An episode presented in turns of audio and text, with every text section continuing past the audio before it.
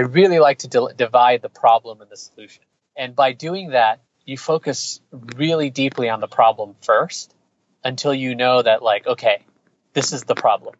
Then you put all your creative energy around the solution. So we iterated this interface for about, I would say, eight weeks uh, with like literally daily uh, iterations that were small and weekly iterations that were pretty big.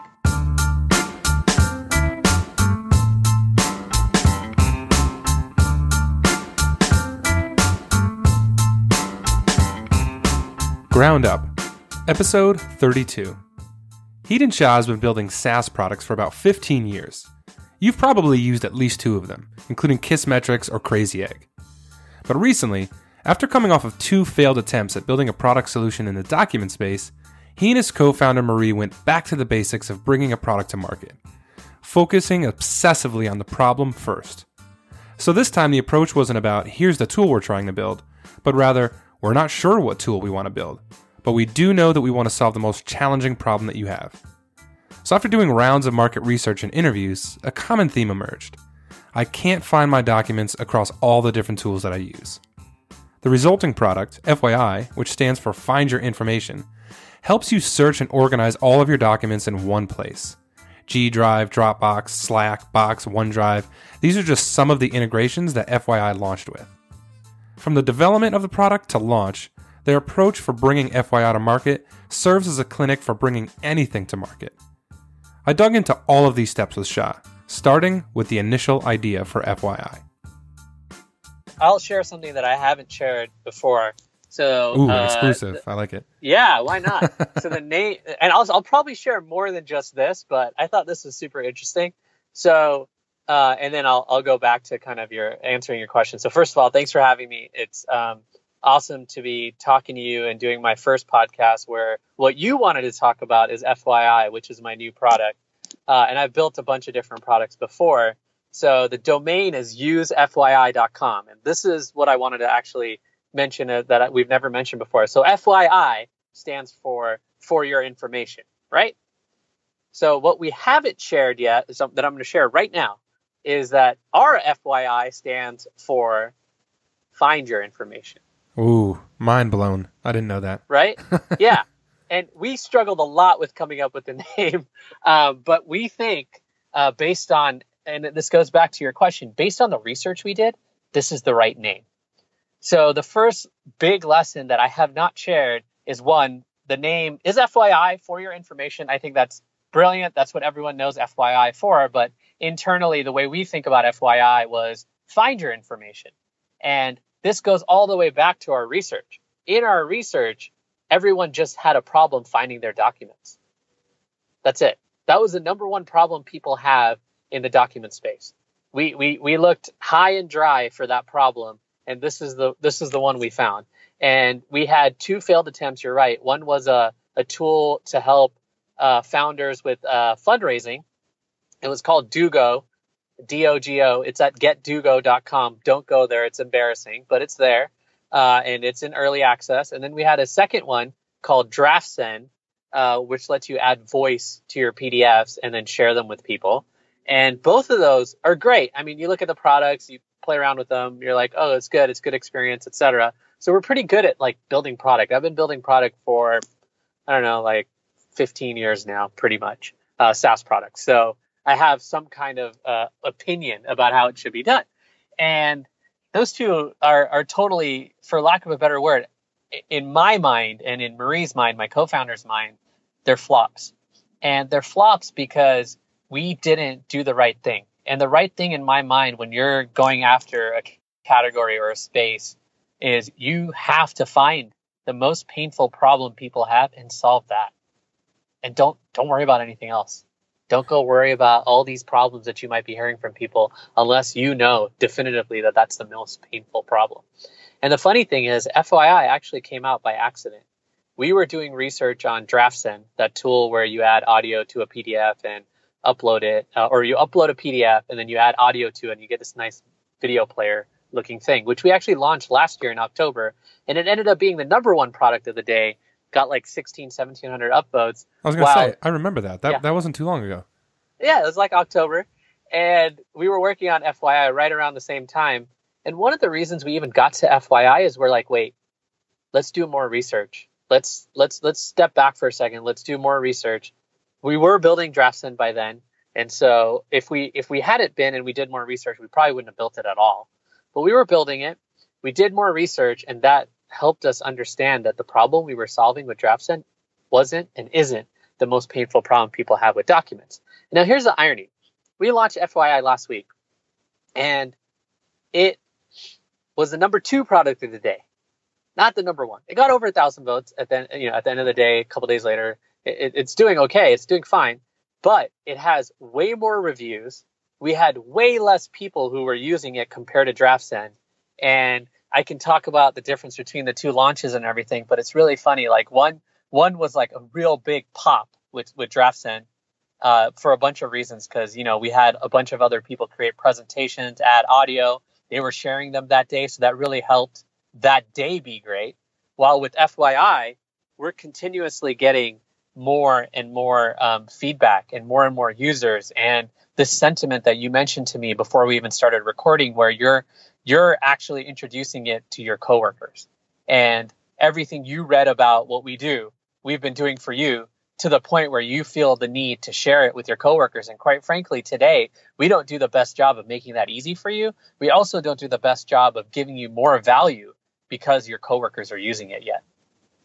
Right. And and just to give people an idea, so I have it open, FYI open right now. Um, the question that I think most of us uh, hear a lot is, you know, where is that document? Did you share that with me? Where can I find it? Um, and I think probably every day people hear that. And um, you know what I love about FYI, and just to be clear, at DataBox, we're you know we're just users of it. We're not affiliated in any way. I'm just uh, glowing not at all. it because it's I, great. I just met you. Besides the invite, right. I, I just talked before. I just love. Yeah, we're we're we're we're friends on Twitter, right? And Yep, um, of course. but this is a uh, it, it's a great product that sort of collates, you know, uh, from from different places, right? G Suite, uh, Dropbox, and uh, a bunch of other places. And what I love about it is, uh, you know, when you first hop in, you can see sort of chronologically, like the things that you were, cre- were created or shared with today, yesterday, previous seven days, and and even when I'm in in in Google Drive, it's hard to. I I just feel like it's really hard when you even when you click on most recent or shared with me, it it never feels like it's. Um, I don't know. It feels janky to me. It never feels like it's it's exact. Like the things I most recently worked on, I always have the hardest time finding, and things I worked Yep. on three months ago are, are like right there. And I, um, but anyways, uh, so it's a it's a great tool that collates all of all of your documents from these different places in one place, um, w- which I find super helpful. And I think it's ju- it it naturally extends itself to be viral within a company because when somebody says, "Hey, where did you did you share that with me already?" or "How can I find it?" It's almost like, "All right, well." Have you seen this tool? Because this is this is going to be a lot more helpful for you to find your, your stuff going forward. So it's like inherently viral um, within a company which i find really cool. And um, so you mentioned marie your co-founder and she posted on product hunt about how um, you know you guys had two failed attempts in the document space. And then she kind of went through a lot of the things that FY you guys tried at fyi um, or executed on to really nail the launch of this and bring it to market successfully. Which I, after reading through, it's sort of like a clinic for for doing it successfully, especially for for for folks like you that have done it so many times. Um, uh, successfully and not successfully, because you learn just as much uh, sometimes in both situations. So, uh, I wanted to kind of run through a few of those and just hear sort of the deeper dive on on how you came to certain decisions. And um, uh, the first one really was about, uh, and you mentioned it earlier, was was getting user feedback, right? And um, a lot of people do this, but I feel like not a lot, a lot of people do it well. Um, so, how did you facilitate uh, sort of the, the interview process, the, the the prioritizing what to ask, and ultimately, like, what did you learn about people's current behaviors as it relates to finding their information? Yeah, that's great. So this started out with a single question, which is asking people what their number one challenge is when it comes to creating and sharing documents. And that's really the start of everything. That was the start of everything for us is basically what I would say is the the challenge question. So what you're looking to figure out is like what are people challenged with the most? And that's why you ask them their number one challenge. You don't just ask them what's their challenge. You don't ask them what their challenges are. You ask them their number one challenge. And this we did in a survey. From there, in that survey itself, we asked people how they'd like to help us. And one of the options was get on a call with us. Another option is like look at uh, check out an early product. Another option was like do do some uh, user tests for us, things like that.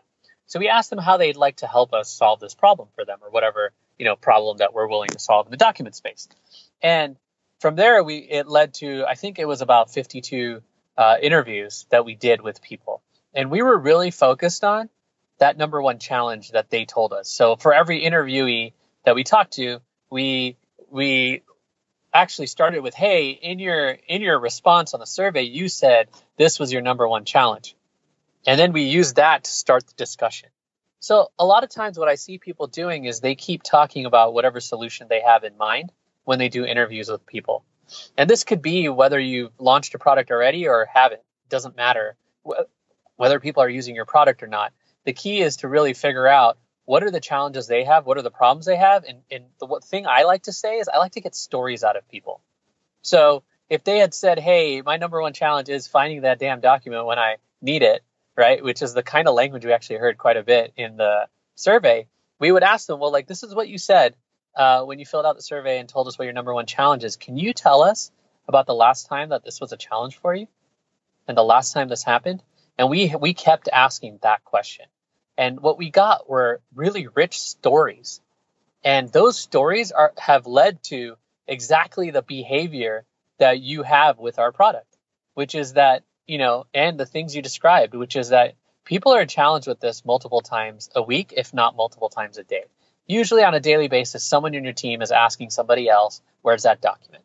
And we wouldn't have known that unless we actually did these interviews the right way. I know it sounds obvious, when I talk about it right now, and like probably everybody listening is like, yeah, of course, that's obvious. Yeah, really? Well, if that was obvious, then um, how come nobody solved it yet? that's that's right. true. It's like we right? said earlier. And, sometimes the simplest uh, problems are the hardest ones to solve. And we would have never got to it if we told people, "Hey, we want to build a tool to help you create documents." Or we want to build a tool to help you share documents. We got to it because we said we don't know what kind of tool we want to build, but we do know that from a uh, the perspective of what we solve, we want to solve the most challenging problem that you have. The thing that not even keeps the the keeps you up at night, because I'm sure finding documents doesn't keep you up at night, but the anxiety created by finding documents and having to look for them and asking people probably does keep you up at night. So our goal was to really dig in and understand that.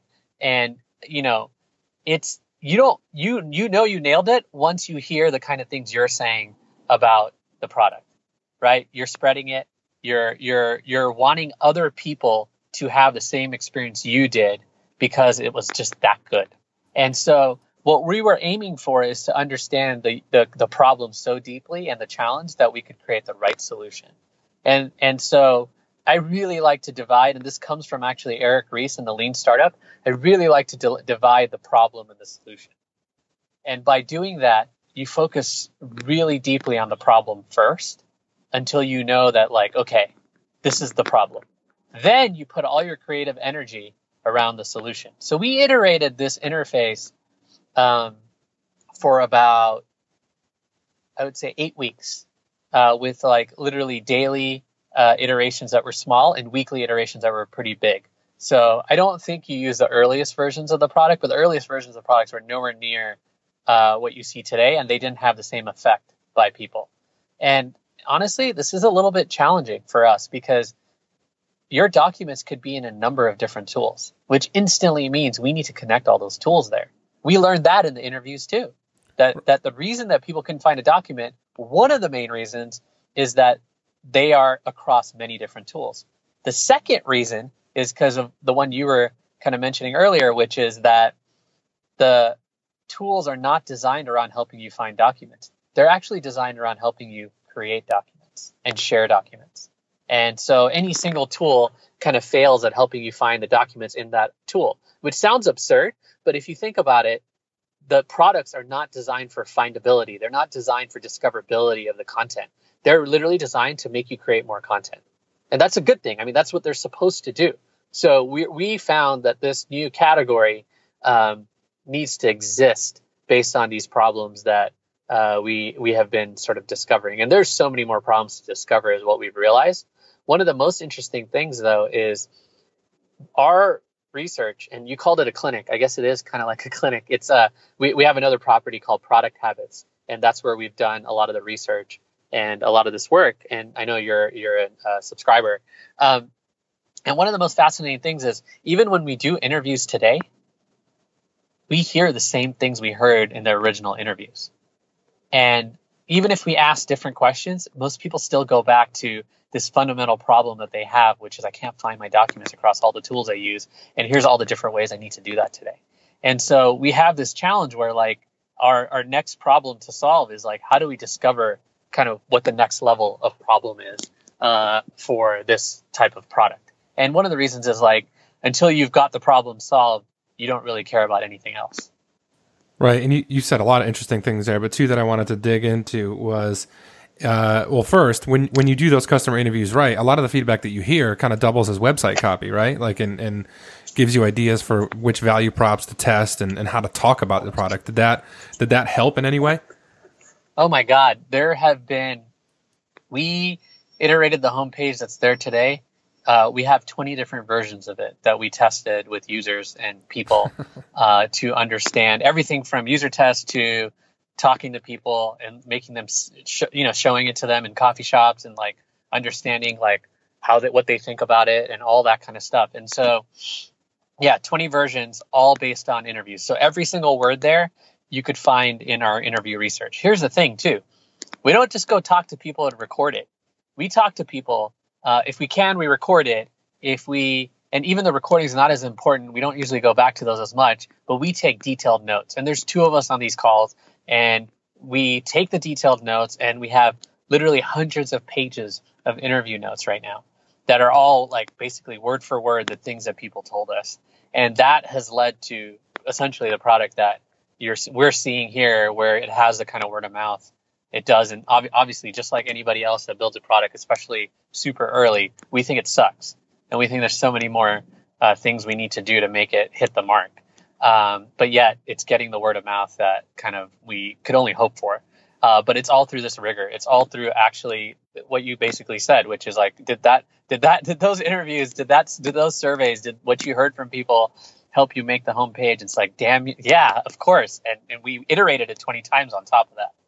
I love that. Yeah, you can kind of steal the user's language, is, is how I've always referred to it. Is when you talk to enough people, you can kind of identify the common themes and uh, w- w- what I've sort of experienced in the past is you'll be on a call and you'll be like, "Oh shit, that's so great!" Like you, yes. you'll hear the language they use and you're like jotting it down. You're like you've been, you've been banging your head against the desk for days or weeks trying to think of how to describe something, and then so matter of factly, when you talk to your users, they'll just say it, and you're like, "What? Yeah, yes, that's it."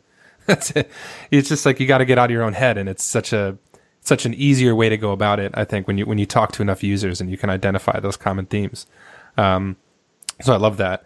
And um, obviously, there's a ton of tools that you can integrate with, and I'm sure when you run these interviews, you hear, you know, the full gamut. So how did you prioritize that like initial launch?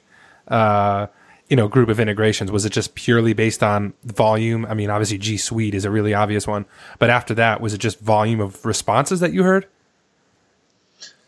Um, uh, yeah, that's a good question. Well, it's uh, I think in product development, like prioritization is super fascinating um, because on one hand, you're like, I want to do what people say and, and, and the things that are important, such as the integrations they want. And that's super critical. But from a prioritization standpoint, we have to add the variable of like, how easy is it to do that integration? And for us, like it really boiled down to APIs because we ha- this is there's a big burden on this business, which is like we're dependent on the APIs that are provided by the apps that people use. So if someone says they want a specific integration, we might not be able to get to it because it's more complex than some other integration that might be lower down the list. So what we did is we actually optimized for speed. So right now there's actually another six integrations that are sitting there in the hopper that we need to test and, and make sure that they're fine. And then we're going to start launching those. So we have a bunch more coming. But really, the prioritization wasn't just what people said; it was also what's easiest and quickest to deliver because we knew we wanted as many integrations as possible when we launched it. That's great. Yeah, that makes a lot of sense, right? Like ease ease of use or ease of uh, sort of effort on on the engineering side plays a big role. Um, There's so many so many mantras out there, and I'm going to pick yeah. on Drift for a second because uh, somebody, a PM from Drift, Maggie, she was actually our early uh, early tester of uh, FYI. She said something about how like, hey, prioritization and all that, you don't need fancy frameworks and all that, which I actually agree with. But she she's like, you just listen to customer support and it's gold, and it's like, yeah, I used to run in in both my businesses uh, that uh, sort of had hit have hit some scale. I ran customer support myself nobody else really helping except a few people here and there off and on for two years on each of them. And it is how you do product development. But if you don't add this lens of like, hey, what's easy, what's hard, how how, how challenging is that change? I don't think you're actually prioritize. I, I don't think you're able to ship anything, to be honest. Uh, and if you're not digging into what you hear in customer support, so just like every piece of advice, I think there's a lot of nuances to it. So I love your question because we could have easily said, oh, people want this integration the most. Let's just go do it. Instead, we said people want these five integrations the most. Let's let's prioritize by what's easiest to get done and quickest.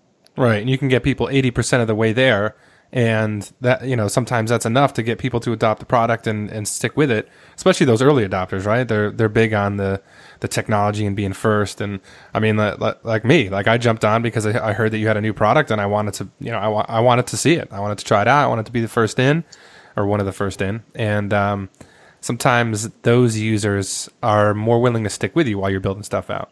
Um, yeah absolutely. We, we've noticed that too because we had so many people that were using a, a, version of this product that like is no good. No good meaning like people would uninstall it. They didn't like what it was doing for their new tab and all that. And it took us a while to get to this, but yeah, we had a lot of people that were willing to stick with it. So I totally totally agree with that. I think it's really important though to like not just take the support and do things, but take the support and find what your actual prioritization needs to be and what you're going to base it on. Yeah, what what can you ship this week or, or two weeks inside of two exactly. weeks or whatever it is? Yeah. Um, the, ne- the, the next piece that uh, both you and Marie have talked about that, that's sort of close to my heart is the copy treatments, right? And you just referred to it. You ran 20 different versions of the homepage. And um, I think you mentioned in your post on Product Hunt that you used, did you use Usability Hub? Um, we used uh, Usability Hub for their five second test feature where someone sees a page for five seconds and then you, add, you can ask them a bunch of questions about it. That's great. So that was incorporated in sort of uh, our to figure out the headline. So the headline for the product today is search and organize. Um, uh, what is it? Search and organize all your documents in one place. And we got to that tagline or that value prop is probably more accurate by doing I don't even know how many uh, different uh, five second tests with different co- copy. Because think about it, if you learn that hey, the biggest problem people have is finding their documents, your intuition, your instant like impulse is like, let's go put that on the homepage. Right, for sure. So we did that. We did find your documents, find your documents faster, right? Find your documents across all the tools you use, blah blah blah. And that copy, for us at least in the testing we did, did not resonate as much as a copy we have today. That's great. That's it's so interesting how that works too, right? Because like find your dot. That's ultimately the the end result, right? People want to be able to find their documents quickly. Um, yeah. So I guess uh, what else can you share in terms of like what else uh, uh, maybe didn't work? So some of those early iterations was it was it just stuff that you had come up with, or or was it always based on user feedback? So the the process we use, which is um, very much something I learned from the way Marie likes to do things, is we took those uh, hundreds of pages of interview notes and actually summarized all of them. And and that that summary itself is like 40 pages. And it's like very in depth, but it's it's a summary. And that summary is what has led to a lot of the work that we've done, whether it's specific parts of the product, the copy you see in a lot of our marketing, um, even like words like protecting your documents, which is something that we value really highly in this business. It's a it's a page on the site. It's a page on the site because a lot of a lot of the stuff we heard underneath uh, the uh, the sort of value prop was people's concerns around my, their documents and it not getting to places that they don't want it to or anybody looking at it or any of that kind of stuff. So we have a whole whole page on that specifically designed around that. So I think a lot of things that didn't work early on were like we weren't addressing some of these objections underneath the value proposition and the problem that we heard. And so we had to dig a little deeper and ask people, well, like, what do you mean? Like, wh- what do you mean? Like, you already put all your documents in these other tools. You're just enabling us to have access to it. We're not doing anything nefarious, obviously, because that doesn't make sense, right? So uh, we wanted to really hear what they what they wanted, what they needed to hear in order to feel feel okay. Uh, and I think that that language and, and a lot of that terminology came out of some of the early uh, feedback that we got around people who wouldn't install it or people who wouldn't connect the other tools and the other apps because they felt like they were giving a, a third party uh, access in some way. But if you read that page, we're very clear about what we do and what we don't do, and um, or at least what we do, which already implies what we don't do, right? In the way that we wrote it. And so I think that one of the things people forget is that there are objections. You could solve the problem and your solution could be great, but there are objections that people still have that's preventing 100% of the people from actually using the product. And what, you know, uh, as I like to say, like when you have a funnel or you have steps people are taking, if 100% of people aren't doing it, you still have opportunity. I'm not saying you need to go get 100% of people to do everything or anything like that because that's that's absurd. It doesn't happen like that. But my goal is always how many people can I get to get from one step to another? And a lot of times understanding what people are not willing to do and why they're not willing to do it is the critical piece that I see that just people miss, especially early on in a product when like there's so many other things you should be working on. In, in our case, like we spent a lot of time taking that summary and really analyzing it for different sort of things that we heard from people. So it's like if we hear today somebody wants a certain feature or somebody has a certain objection, we actually go back to that research and say like, do we hear more about this? Is there now that we know that a bunch of people are objecting to this, can we look at this research from a different lens? So I would say that like um, it's super interesting to actually not just take the sort of research you did and sort of think you're done once you have the product from it. We actually keep going back to it. One, because it's just so good and it's summarized and it's very detailed. And uh, you can probably guess that uh, Marie is super detail oriented and has a, a, a, strong amount of rigor that she puts into everything she does.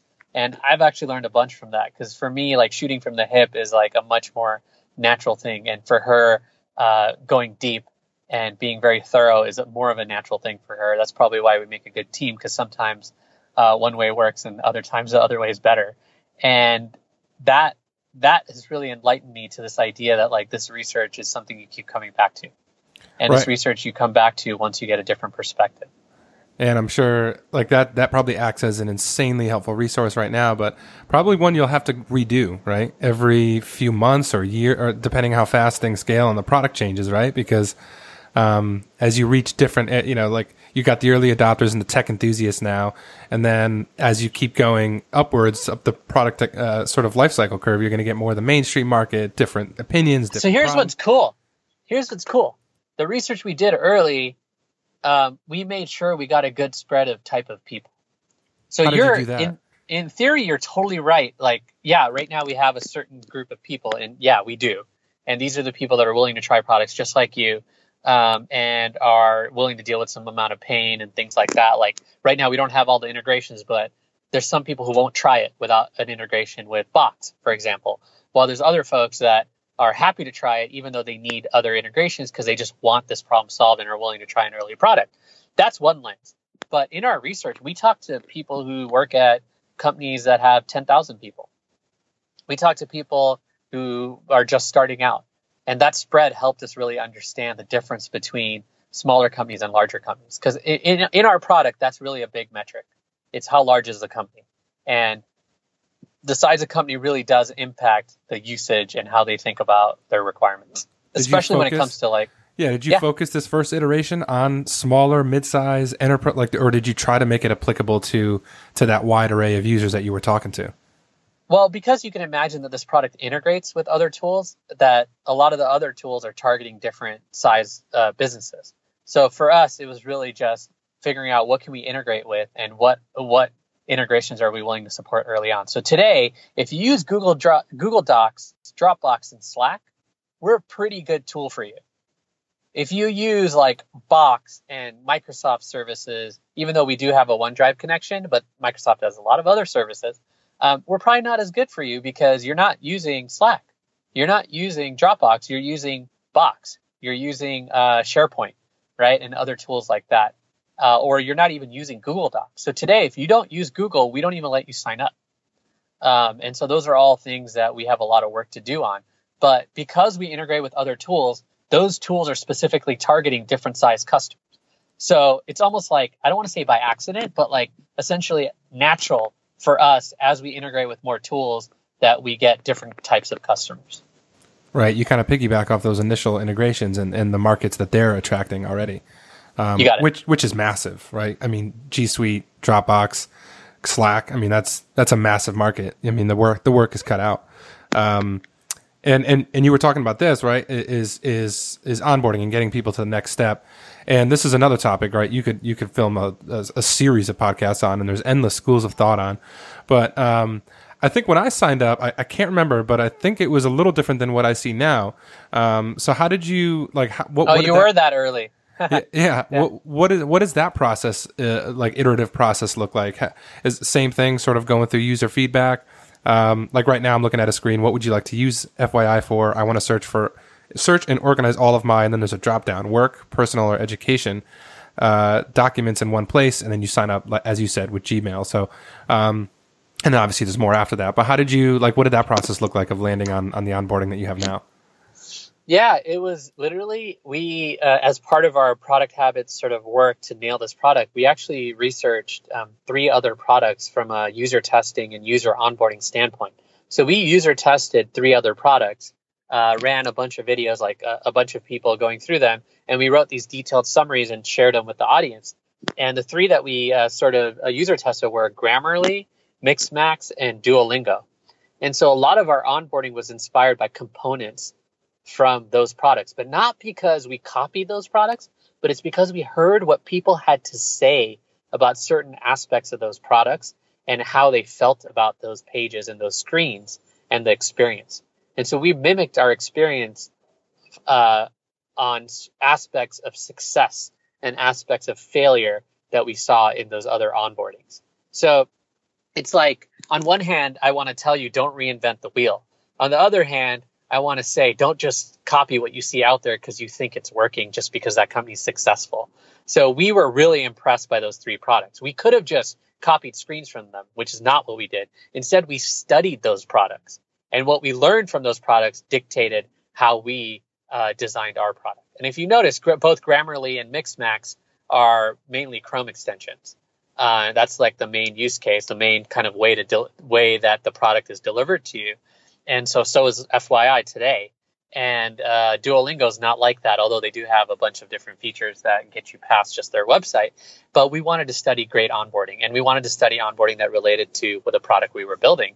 And so that's how we did it. And so that screen that you mentioned is um, highly des- highly optimized after we tested it around a screen we saw in Grammarly where they ask you uh, what kind of writer you are or something like that in order to customize the experience. And we were really inspired by the sort of Mad Lib style uh, filling in a sentence approach. And if you notice, like the copy we use on the homepage is very similar to the copy we use on that screen. And also, like that screen, like it's good, but we think we can do better. So we might be iterating that screen sooner than later. I, I love that approach, and Grammarly does have really good onboarding. And uh, it's it's interesting when you study different companies' onboarding. It's like you have to you have to sort of be cautious because you don't know you could be looking at an A/B test. I mean, and if it's a right, if it's a bigger company, like you likely are, right? Like so many of these companies that have high volume of, of users are are always testing, and so it's like I like that approach of sort of distilling a lot of the things that you liked and then coming up with like your own twist on it and. And obviously, uh, I'm sure you're going to keep iterating on it, but it, it, it feels good now right? Like it, very simple uh, and easy to sign up, and, and, and I love that about it. Um, pricing. You mentioned that uh, in your Product Hunt post that you worked with with Patrick over at, at Price Intelligently, Price Intelligently, um, and you do have uh, which has become sort of the norm, right? In the in the in the product and SaaS space is like you have an unlimited sort of free plan, right? That's that's uh, um, uh, in addition to a, a, few a few paid plans and then an enterprise uh, sort of model to have people contact. So how did you um, like what what what went into this decision making process, um, both for for the for the different packages, but also having the unlimited free plan? Yeah, I I promised myself I wouldn't build a SaaS product or SaaS products without a free plan, because uh, one of my original products, Crazy Egg, from back in the day. Um, had a free plan and it was very successful and then we cut it out and we are still dealing with the ramifications of that um, that are just very clear to me now. Um, and so part of it is just like freemium or bust. So that that's a motto that i have when it comes to SaaS. I don't want to work in markets where that won't work. I don't want to work on products that are not freemium. I think you can appreciate that considering Databox has a very generous free plan. Yeah for sure. Um, and then uh, working with patrick at Price Intelligently here he him and I have debated freemium for years now. So it was fascinating to come back to him and say, hey, this is going to be freemium. Help me out. We're going to teach the audience how to do pricing research uh, with you. Uh, are you down? And he was super into it. Uh, and so we had uh, about a three or four week period where we where we used ourselves as a case study to show how to do pricing research for our product. And I think the biggest learnings there are like there are a lot of limiting beliefs people have about pricing and how you can nail pricing. And I wouldn't say that by any means we have nailed our pricing yet, but validating the fact that people will pay per user for our product, super important. Validating the fact that there is a category for a value metric that we need to use, super important uh, things. And this we wouldn't have nailed at all unless we did pricing research. We would have been making shit up. And that's the key. I don't I want to be informed when I make these decisions. Even today, the pricing you see today for our product is going to change. There are some things we know we screwed up. And and that's fine. But we screwed up a lot less than if we would have um, went down a, the path of making it up ourselves like I've done in the past. I mean, even the tiered pricing, I can say that with my product Crazy Egg when we launched it in 2005, we were the first one of the first folks to have tiered pricing in a SaaS product in the way that we specifically did it for a self-service product. And we had this grid that was really cool. And someone even copied the CSS and HTML of it back in the day because basically when you chose a pricing plan, we, we just moved the, the pricing page around a little bit. And all of a sudden you had a sign up form right on that pricing grid. And it was really cool. And so I have a lot of baggage, I would say, from doing it wrong. And so this time we wanted to do it right even before we launched. So the biggest lesson there is like you can get a lot of directional feedback on pricing even before you launch your product, and you should do that. And then once you launch it, I think you learn a lot more. Like right now, we learned a lot more about pricing, especially because now we can look at the data and say, okay, this many people are seeing our upgrade prompts and they're not working or they are working, right? And and how are they working? When are they working? Who's upgrading? How are they upgrading? All those things are sort of what you get to learn once you actually launch it, but you can have a way better idea of what it should be before you launch. And there's like a ton of iteration that we have to do there. It's one of the one of the things that keeps me up at night is how much iteration we have to do on this product across many different areas. And just from looking at the grid, is the value metric it looks like maybe searchable activity? Is that is that what you're banking on right now? Because the apps and integration, once you hit standard, it's unlimited. Yeah, that's that's what we're that's what the category of value metric that we're going to hit on is is probably the way I'd say it. There are a ton of changes that we're going to make to that because, quite frankly, it's hard to understand for people because they don't know what that means, and uh, we have work to do there. Right, right. It's it's really interesting. Uh, the the the free plan has 30 days of recent activity, and then standard is two years, plus is five years. So uh, yeah, was it was that something that you had heard about uh, as as a want like wanting to go back farther? Was that something that surfaced in in user interviews? Yeah, so I think it's interesting when it comes to user interviews and value metrics. We actually heard that sentiment uh, more in the surveys we did on the pricing side. And in terms of the user interviews, I think that those interviews don't really tell you much about pricing. They they tell you a lot more about would uh, what where is the pain. So yes, there is pain the further back you go for certain types of people and certain types of organizations. And so we heard more of that and less of like, oh, they want to be able to search further and further back.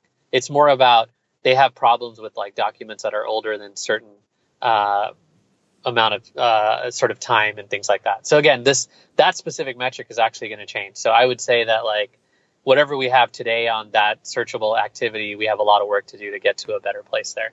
And a lot of it is like technical because um, the technicals of that are actually a little more complicated than you, you'd think because we're going across all the services and and being doing that collation and that collating as you described.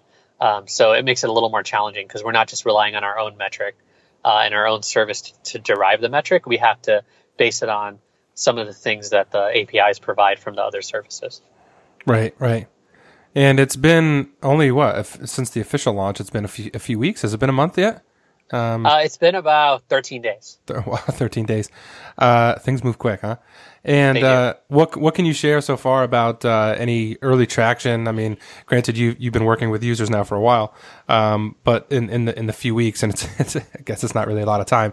But and uh, any anything early that you can share in terms of like what the what the initial traction has been?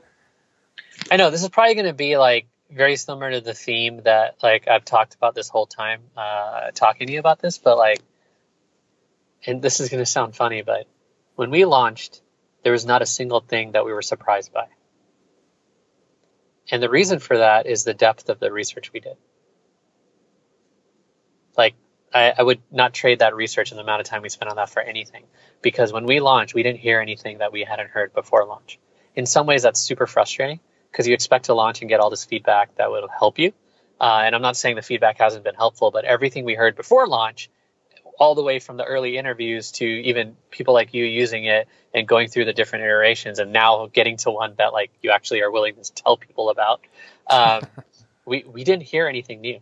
Even today like the things that come in on drift because uh, we use drift uh, for feedback are very similar to things that we've heard before. So what we're doing now is essentially counting what are the things people are saying and, and how do we focus on all the right things based on that. But like honestly it was it's the only product that I've ever launched where and I've launched a bunch, like at least a dozen, uh, in different uh, across you know like a decade and a half about. Um, I, have never had this effect where like the things that we heard uh, pre-launch are very consistent with the things that we're hearing post-launch, like one to one, hundred percent consistent. There's like one integration out there where they don't have an API and they better have an API soon. uh, so, for example, there's uh, uh, people ever, uh, like we we heard a lot of people on Evernote. We had we've had Evernote for a bit in testing. That's why it's on your in our site, but we haven't been able to launch it to everybody yet for some l- l- small technical reasons that we kept hitting. Um, uh, same with Box. There's a couple things about their APIs that cause a few kind of hiccups for some users. And so, um, yeah, there's it's it's it's kind of interesting. Um, I have a lot more theories on why that's the case here. I think part of it is just that we're solving a problem that hasn't been solved to people's satisfaction, and we are solving it with a higher satisfaction rate than other things in the market. And in some ways, I'm excited about that. In other ways, I'm like, well, okay, how do we make it better if we're not able to get the kind of feedback that we need to make it actually better beyond what we already know? So there's a bunch of aspects of that that I think are going to push us in how we do research and come up with some new ways to do research that I haven't seen done before. I'm still thinking through that, and so is Marie, but that's been one of the biggest challenges, uh, and also uh, very exciting to be honest, uh, to have that effect where like everything we heard pre-launch, uh, we're hearing the same exact things post-launch. Right, right. That that is really exciting opportunity. Um, and last question, I mean, being number two on Product Hunt helps. Uh, well, what's been working in terms of just like user acquisition thus far, and, and what's the plan going forward for how do you how do you plan to and maybe you're not thinking about that just yet, uh, but how do you plan to scale that? Yeah, you know that's a really good question. Uh, we are definitely not thinking about that right now um, because it's just not the most important thing. You know, we're we're we're in this for like a very long haul. We know we know that it's going to be a long haul mainly because of the problem space and how difficult of a problem it is to actually solve. One of the reasons people haven't solved it is this isn't just a technical problem to solve. There's a lot of user experience things that you have to nail in order for people to love your product in this case. Um, and so for us, user acquisition is actually fully on the back burner and has been for a while. There are a bunch of levers that are obvious in our product uh, that we could be using right now, but we're on purpose not using them because there's a bunch of stuff about the experience that we're working on improving. Um, that being said, uh, we plan on building a better product, you know, and continuously making the product better and better. And there are some easy things we can do, like add more integrations. I say easy because to a user they're very easy. You know, if you Right. if you use Evernote, you're going to want Evernote in here, right? Well, that's easy because we know what to do about it. It's not easy because there is a bunch of challenges because you're dealing with other companies and their APIs, which is kind of I'm starting to sound like, like a broken record on that, but it's true. Um, not all APIs are created equal. Uh, not everybody builds a great API like Stripe or Twilio because we- it's usually a, a pain, too. secondary thing. yeah, I know you do. I know you do. Um, and so that's probably the biggest fun one. And we think that just by adding more integrations, we, we have some level of acquisition that we get. But user acquisition is definitely not that important to us right now. Uh, as silly as that might sound uh, to people that are listening, part of the reason is this is a long, long haul that we're kind of signed up for and, and, you know, packed up the van for already and uh, there's there's uh, no no there's no silver bullets on user acquisition these days. I think it's more of a ton of experimentation. So when we get to that growth phase of the business, um, we, we would want like as much attention put on it as possible. And if we were to do that right now, we wouldn't be able to put enough attention on it. Plus, like we'd have a lot of uh, there's there's still a leaky bucket in terms Right, of our right. funnels. right? Product experience first. I love that. I mean, thank you so much, Hiten, for walking us through. Um, I thought this was a great opportunity to to not only walk through the the launch and and, and go to market for FYI, but with somebody with your background and experience and pedigree, like it just like I said earlier, just acts as a as a as a sort of uh, uh, a clinic for for how you can do this successfully. Now, obviously, there's different ways and there's variables and there's nuance, but um, for somebody that's been through this so many times, it was great for you to walk us through it. And congrats on on the early success. And I'm a user, so I'm looking forward to seeing how this evolves and and and continuing to use the product and seeing where it goes from here. Yeah, just make sure you tell me how to make it better. but yeah, thank you for I will. asking about I will. There's a number of topics we could have talked about, like data and stuff like that, but we talked about FYI. That's great. Uh, I look forward to coming back one day and talking about data too, though. Awesome, awesome.